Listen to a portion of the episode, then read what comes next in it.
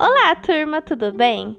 Nesse podcast vamos entender sobre a cidade de Meca e sua importância, o nascimento e a vida de Maomé e o surgimento do islamismo.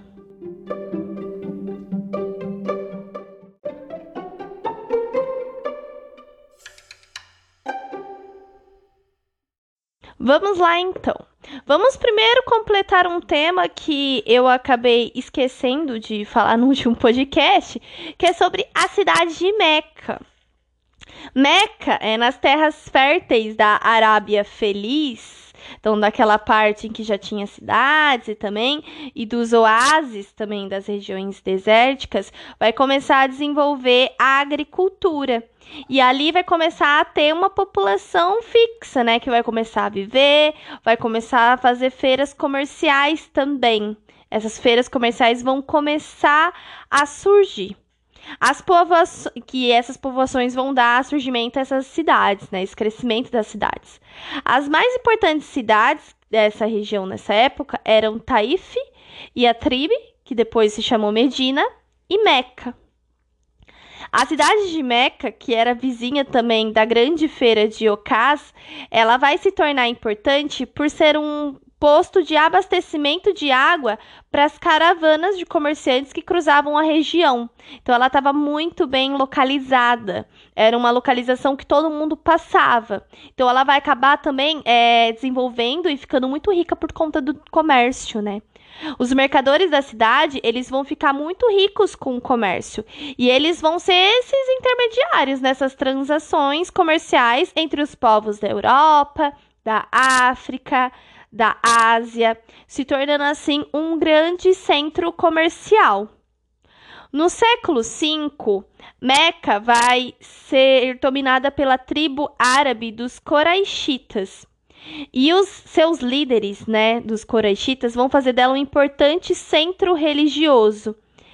É, esse centro religioso, né, e aí vai fazer também uma peregrinação religiosa que vai durar até os dias atuais.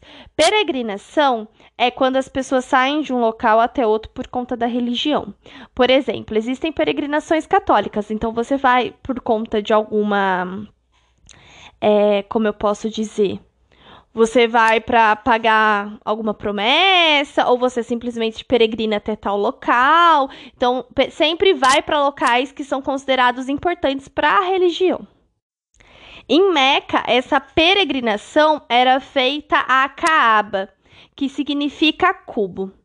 A Kaaba, vocês têm até uma foto dela na página 90 no livro didático, a segunda lá de cima, né? Ela é um cubo preto, uma estrutura cúbica preta, feita de granito e coberta com seda preta, com algumas inscrições, algumas coisas escritas, é, inscrições sagradas que são bordadas em ouro. Dentro da Kaaba tá a pedra negra. Essa pedra é considerada sagrada, porque, segundo a tradição, ela teria vindo do paraíso. Segundo então essa tradição islâmica, a Kaaba ela foi construída por Adão. Adão lá de Adão e Eva. Então, depois ela foi destruída pelo dilúvio de Noé e ela foi reconstruída por Abraão e por seu filho Ismael, que são personagens bíblicos dos quais se descenderiam os árabes é, como Meca ela se transforma. Ah, e aí a gente vai entender, né, como que a Meca se transforma, então, em uma das cidades mais importantes é, para os seguidores do Islã. Só uma coisa interessante também é que a Kaaba ela vai ser um local sagrado para todas as tribos da Arábia. Então todo mundo vai se dirigir para lá todos os anos em peregrinação. Na cidade de Meca eram proibidos os conflitos e a violência, e por isso as rivalidades entre as tribos ficavam suspensas lá em Meca. Não existia essa rivalidade. Meca, ela vai ter então uma, a cidade de Meca vai ter uma dupla característica. Ela vai ser um centro comercial e religioso. Os Coraixitas, que eram a tribo que comandava Meca, né? Eles vão fortalecer o seu poder é, para meio que orquestrar, comandar tanto as atividades econômicas quanto as atividades religiosas da cidade. E a ordem estabelecida pelos coroaixitas significava para os comerciantes das demais tribos a proteção do santuário e das transações comerciais. E vai ser nesse contexto que vai surgir Maomé, também que também pode ser chamado de Muhammad, e suas pregações, que dariam origem a uma nova religião, o Islã, ou também conhecido como o islamismo. Então vamos falar sobre Maomé. Maomé, ele nasceu na cidade de Meca por volta de 570. Ele pertencia a uma família do clã Hasremita, um ramo menos poderoso da tribo dos Coraixitas. Ele perde a sua mãe aos sete anos e ele é adotado por uma família de comerciantes. E desde jovem, ele acompanhava o seu irmão adotivo em caravanas comerciais pela região até ele se tornar um, um, um comerciante, um mercador. Nessas suas viagens como mercador, ele vai entrar em contato com as religiões monoteístas, que acreditavam em um único Deus, como o judaísmo e o cristianismo. É, aos 25 anos, ele vai se casar com Kadira, que era uma rica viúva que, de início, ela contratou ele para fazer algumas viagens de comerciante relacionado ao comércio. E aí depois, aos 25 anos, então, ele casa com ela e teve quatro filhos. Aos 40 anos, o Maomé já tinha uma posição social confortável, ele era um mercador bem-sucedido e era pertencente à tribo mais poderosa de Meca. Conta-se que Maomé ele tinha o hábito de meditar em uma caverna no Monte Ira, nas proximidades da cidade de Meca. Em 610, em um desses momentos de reflexão, de meditação, é, conta-se que aparece para ele né, o anjo Gabriel, é, trazendo uma mensagem de que Maomé era o profeta de Deus e o último mensageiro escolhido para pregar a fé em um Deus único. De início, o Maomé não vai falar nada disso para ninguém. Ele vai é, ele vai ficar pensando sobre isso, vai falar isso apenas para parentes muito próximos. E por volta de 613, ele vai decidir tornar pública essa mensagem de Deus. Então ele vai se dirigir à colina de Safá, ele vai na, que vai estar tá na frente do santuário de Caaba, que é aquele que a gente acabou de ver. E lá ele vai anunciar a existência de um único Deus, é, ele vai condenar a idolatria e vai declarar-se o último mensageiro de Deus. Lembra que eles cultuavam vários deuses, então eles tinham, é, eles eram idólatras, né, com imagens e tal. Ele vai condenar nisso. No início, é, os ensinamentos e as pregações de Maomé, eles ficaram muito limitados a um pequeno grupo de jovens da tribo dos Coraixitas e também mercadores, artesãos e escravos. Mas depois que o número de seguidores dele vai crescendo, as principais famílias coraixitas começaram a se sentir ameaçadas por ele. Porque na pregação de Maomé, ele condenava o politeísmo, então a, a crença em vários deuses, e a idolatria da Caaba. E os líderes coraixitas, eles temiam perder o seu poder político e os lucros que eles tinham com as peregrinações que iam todos ao santuário de Caaba. Assim, o Maomé e os seus seguidores vão ser muito perseguidos.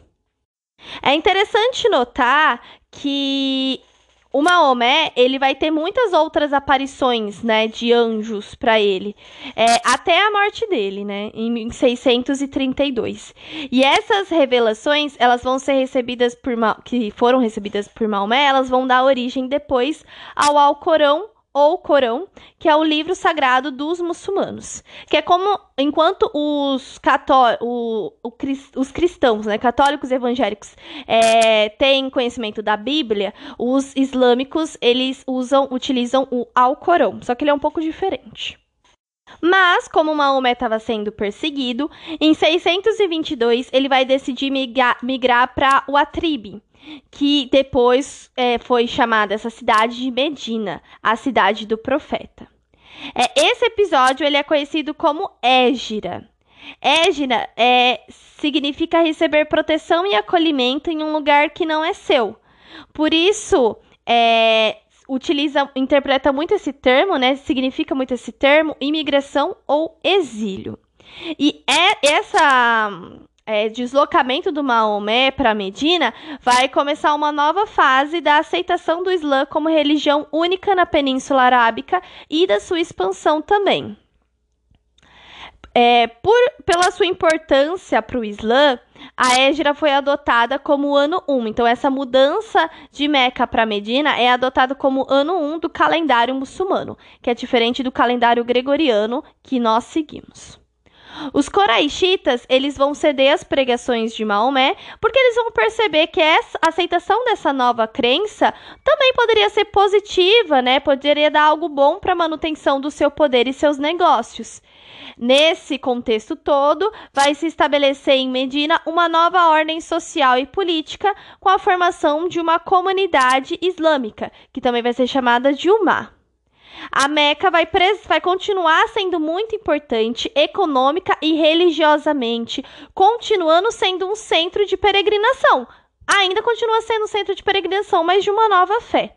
A Kaaba ainda vai ser um templo sagrado, mas vai ter outro significado. E mas vai continuar tendo peregrinação para ela. Em Meca, o Maomé ele vai anunciar os fundamentos da fé islâmica, que a gente vai ver um pouco mais sobre, mas é a unicidade de Deus, a crença na ressurreição e no dia do juízo final, as orações e a purificação da alma. Já na cidade de Medina, o profeta Maomé ele vai colocar algumas regras, como a oração sagrada de sexta-feira, é, sempre voltada para a cidade de Meca. E aí os, os, ensinamentos todos vão ser transmitidos depois da morte de Maomé, quando, porque enquanto Maomé está vivo, eles vão falando pela fala mesmo os ensinamentos, né? Depois que ele morre, eles vão transmitir tudo isso, vão colocar tudo isso no livro sagrado do Alcorão. É, a palavra Alcorão, ela significa leitura ou recitação. Segundo a tradição, quando o anjo Gabriel apareceu pela primeira vez para Maomé, ele ordenou Igra, que significa recita. No Alcorão estão definidos os pilares da fé, a base da fé islâmica, e são oferecidas orientações referentes à família, ao casamento e às questões legais, éticas e sociais. Ele também reconhece todos os profetas e livros sagrados do judaísmo e do cristianismo. Interessante também a gente notar é que quando, como eu disse antes, é, os versos que estão no Alcorão, eles eram decorados e eram é, transmitidos oralmente, né? Só mais tarde os seguidores do Maomé vão registrar isso por escrito e vão fazer o Alcorão. Mas, como os muçulmanos acreditam que os versos do Alcorão são as palavras de Deus, exatamente as palavras de Deus, eles não podem traduzi-lo. Por isso, todos os muçulmanos, independente do idioma nativo, eles devem aprender o árabe para eles conseguirem ler e recitar os textos que estão no Alcorão. Já que em outros idiomas eles são considerados interpretações do livro sagrado, então eles não leem outras línguas. Diferente da Bíblia cristã, que é traduzida em várias, em várias línguas. Vamos entender um pouquinho sobre então o cotidiano e os costumes desse Islã, né? É, diferentes sociedades e culturas atuais têm como crença o Islã. Os costumes e as tradições unem os muçulmanos de várias partes do mundo, principalmente relacionado às questões alimentares. Tem os alimentos permitidos e os proibidos. Os alimentos que são proibidos é principalmente o consumo de carne de porco, que é considerada impura, e de bebidas alcoólicas. E também não é permitido participar de jogos de azar. Embora muitos traços culturais unam todos esses adeptos do islamismo no mundo todo, é muito importante a gente deixar isso claro que os costumes islâmicos eles foram adaptados à cultura e às condições de cada país. Por isso que a gente tem é, pessoas que seguem o islamismo e têm ideias tão diferentes. Os princípios do Islã também eram conhecidos como cinco pilares. E eles são os deveres básicos que todo muçulmano tem que seguir. Vamos lá. O primeiro é o credo, credo, também conhecido como charrada. Ao professar a sua fé, o fiel, ele deve reconhecer que não há outro Deus senão Alá e o seu profeta é Maomé.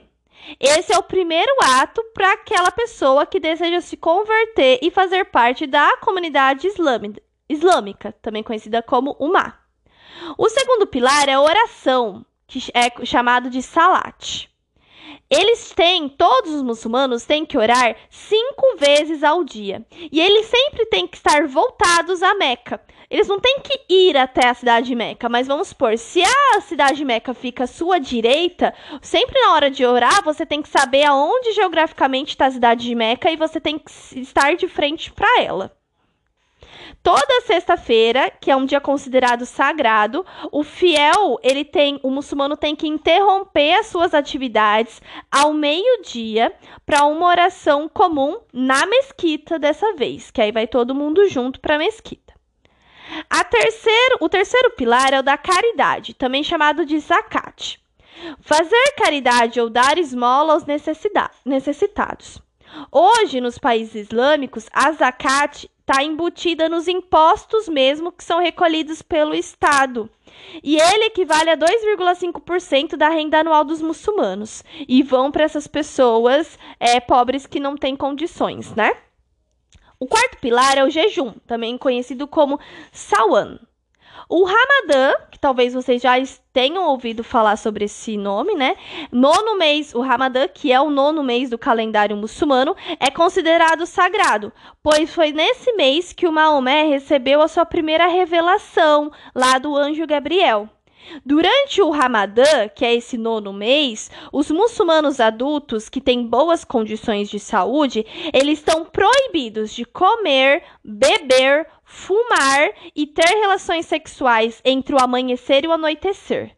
Então, entre amanhecer até anoitecer, eles não podem comer, não podem beber, não podem fazer nada disso. Só depois que anoitece até amanhecer de novo que eles podem comer e beber. Só no nono mês, tá? O, sim, o quinto pilar é a peregrinação, o Raji. Todo fiel que tem condições físicas e financeiras, ele deve peregrinar para Meca pelo menos uma vez na vida para a cidade de Meca. E nessa visita à cidade sagrada, o muçulmano tem que fazer um exame de consciência e passar o dia rezando e pedindo perdão. Vamos falar um pouquinho sobre os jihad. O jihad é um termo árabe que significa empenho ou esforço. Para o Islã, esse empenho ele pode ser entendido como uma missão de propagar a mensagem de Deus. Então, passar a mensagem de Deus para a maioria das pessoas. Ele pode significar também a luta individual do muçulmano contra as tentações e as práticas politeístas. Também diz respeito ao sacrifício de cada um, feito em nome da proteção da comunidade islâmica de agressores externos. Por conta de tudo isso, o jihad ele não pode ser confundido com práticas violentas, pois o próprio Alcorão proíbe a conversão forçada das pessoas. As demonstrações de violência e intolerância são consequências de uma interpretação radical da mensagem do Alcorão. Por isso que hoje em dia tem alguns locais que são muito mais, como eu posso dizer, muito mais violentos. É, porque cada um interpreta o Alcorão da forma que entender. Tem gente que leva o Alcorão ao pé da letra. E quando ele leva ao pé da, letra, são esses estados islâmicos, é, esses terroristas, esses homens bomba, é, que perdem a sua vida em nome da religião. Mas isso não é o mais comum. Apesar de ser o que a gente mais ouve falar, não é tão comum a gente ter pessoas que levam tão ao pé da letra. O comum é não ser assim, tá? Então isso é muito interessante a gente saber. Só para finalizar, sobre a mulher no Islã, acho legal a gente falar sobre isso porque é algo que tem muito interesse é, para vocês, né? É, a mulher, ela é vista, né, atualmente, a mulher muçulmana, eu, é um, também um objeto de grandes polêmicas, né? Muito pelo desconhecimento ou pelo preconceito, a imagem que sempre se fala aqui no Ocidente é de que as muçulmanas são tratadas como seres inferiores e privadas de direitos. Mas não é bem assim. Na Arábia pré-islâmica, era muito comum a prática do infanticídio feminino, que é a morte das mulheres, as mulheres crianças, né? Dos casamentos arranjados e sim da submissão da mulher aos homens da família. Porém, segundo a tradição islâmica, Maomé ele condenou essas práticas e ele afirmou a igualdade entre homens e mulheres perante Deus e recomendou que elas fossem tratadas com dignidade. Tudo isso ele disse em uma época em que as mulheres no Ocidente europeu tinham muitas restrições, como por exemplo a gente sabe na Idade Média com as o que eles consideravam bruxas, né? O, o próprio Alcorão, o livro, ele apresenta diversas passagens que são relativas aos direitos das mulheres. É, de acordo com o Alcorão, a mulher tem, por exemplo, direito à propriedade, à herança, de pedir o divórcio, de estudar. Pela tradição, ela também pode escolher com quem ela deseja se casar, manter seus negócios e usar métodos contraceptivos. Mas, apesar disso, é importante reconhecer que em vários países islâmicos os direitos das mulheres são muito violados. E o que é o que ocorre, por exemplo, na Arábia Saudita, que tem um regime muito ditado pela interpretação rigorosa das leis islâmicas, levando ao pé da letra. Nesse país, as mulheres entre outras restrições, elas são proibidas de dirigir, elas não podem trabalhar, estudar e viajar sem a permissão de algum familiar do sexo masculino. Pode-se dizer que casos como esse são principalmente de dois fatores principais: uma leitura radical do Alcorão, que leva ao pedra, pedra, pedra letra, né? E tradições culturais de vários outros grupos que adotaram o Islã, né? Que já tinham tradições antes disso. Sobre os trajes das mulheres muçulmanas, eles estão muito ligados à forma pela qual cada comunidade islâmica também interpreta os escritos sagrados. Então, é tudo muito assim, como cada um interpreta, né? Grande parte das muçulmanas, ela cobre os cabelos e o pescoço com lenço ou véu, chamado ihab. Ihab. Acho que é isso. Que é o que a gente costuma mais ver, que é só o lenço na cabeça até o ombro, tá? O tudun é uma peça fechada que cobre as muçulmanas da cabeça, pescoço e parte do tronco e é muito comum, muito utilizada na Malásia e na Indonésia. Já no Irã e na Arábia Saudita, eles, elas utilizam muito chador, que é um traje que envolve toda a mulher, desde a cabeça até os pés, com exceção do rosto. O mais conhecido também de todos e que cobre tudo é a burca, que cobre inclusive os olhos e ainda é muito utilizada principalmente no Afeganistão. De modo geral, é isso. Espero que vocês tenham compreendido sobre essa questão do islamismo, esse início do islamismo, um pouco sobre essa religião e até mais.